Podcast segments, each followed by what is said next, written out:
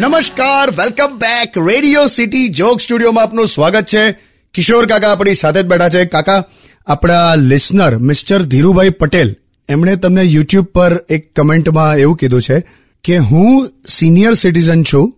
તમારો joke studio સાંભળીને ફરી જીવનમાં આનંદ આવે છે. ગોડ બ્લેસ યુ સાહેબ મને એ આનંદ આવે છે કે તમને આનંદ આવે છે. અને શું નામ એમનું? ધીરુભાઈ પટેલ. હા ધીરુભાઈ આ સિનિયર સિટીઝનની માનસિકતા મગજમાંથી કાઢી નાખો હો સાહેબ.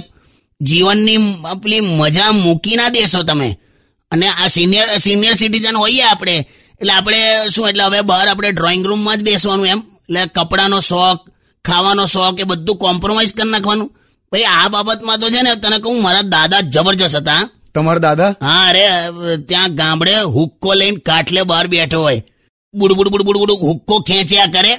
અને કોક છોકરી જો પસાર થાય ને ઘર પાસેથી તો એવું જોયા જ કરે ને. છેલ્લે સુધી એમની નજર હટે જ નહીં. નજરો નજરોમાં ઘર સુધી મૂકી આવે છોકરીને. કોક જુવાનીઓ પસાર થાય ને તો કે એ કે આમાં કે તારા લગ્ન થઈ ગયા? તો પેલો કે ને હા કે હમણાં ગઈકાલે જ થયા. તો કે હનીમૂન ક્યારે છે?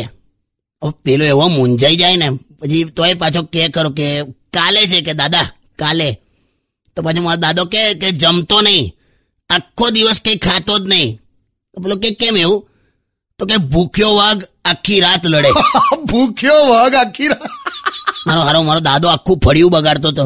પણ એટલે ટૂંકમાં ધીરુભાઈ હું મારા દાદા જેવું કરવાનું નહીં કહેતો પણ જે દિવસે તમે ભૂતકાળ વાગડવાનું ચાલુ કરી દો ને એ દિવસે આપણે ગયડા થઈ ગયા એવું માની લેવું. બાકી હું એવું માનું છું, જીવન ચાલુ જ છે. પૂરું નથી થઈ ગયું કશું એ જલસા કરો. વગાડલા સોંગ. On